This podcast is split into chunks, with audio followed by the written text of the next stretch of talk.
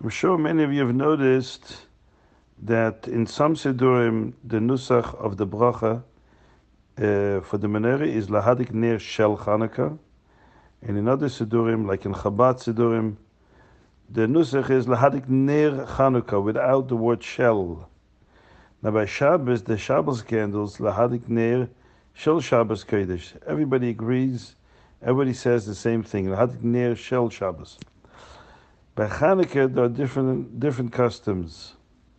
The reason is mentioned is that those who skip the Shel by Hanukkah and not by Shabbos is because Shabbos candles is made to be used. I mean, it's the whole idea of Shabbos candles is so that they can be light in the house. You see where you walk, and so the whole idea of the Shabbos candles is for the benefit of the people, the people that live in the house. But Hanukkah candles, as we know, we're not supposed to use it for our own benefit. We're not permitted to use it. So the whole purpose of the Hanukkah candles is Kodesh is completely sacred for the purpose of the Ness of Hanukkah, to remember the miracle of Hanukkah. That's why we leave out, that's not Ner Shel Hanukkah, it's a candle that is of Hanukkah, from Hanukkah.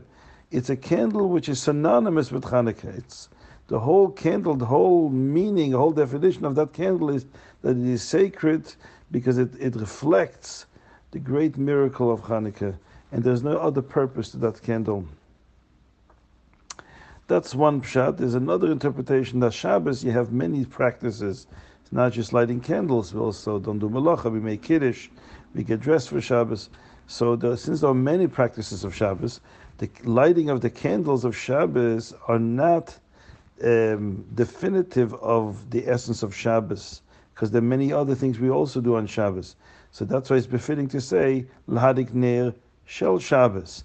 Amongst the many things we do on Shabbos, we also light candles. But Hanukkah, the candles are central to the whole holiday. We don't have other practices on Hanukkah. At least no major practices. We do Hallel, haidah, but these are part of tefillas. But the, the part of the action an act of a mitzvah, we only have the Ner Chanukah. That's why it's Ner Chanukah. It's, it's synonymous with Chanukah.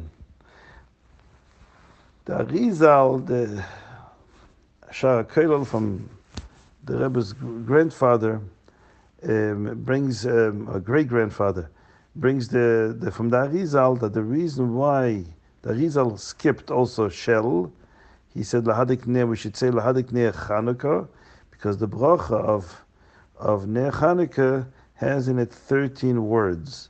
If you add the word Shel, it will be 14 words. And it's supposed to have only 13 words. I guess it's associated with the high powered Yud Gimel Midas Arachmim that are, are um, maybe very active on the time of Hanukkah. Uh, interestingly, is the Maharshal, Shlomo Luria, in his Chuvas, and the Shloah Kodesh brings it.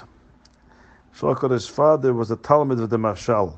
So his father brought it from the Maharshal that what we should say Shel Chanukah, but instead of using it as two separate words, Shel Chanukah, the Maharshal insists that one should say it as one word, Shel Chanukah, without pausing in between, like one word, Shel Chanukah.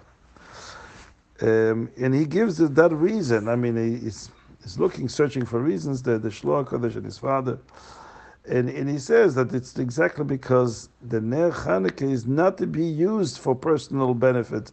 It's only um, meant and designated to reflect the greatness and the light of Hanukkah, the miracle of Hanukkah. So he said Shel Hanukkah. The Mishnah Berurah says that the minhag is not to do that, but people do pronounce it as Shel Hanukkah, two separate words.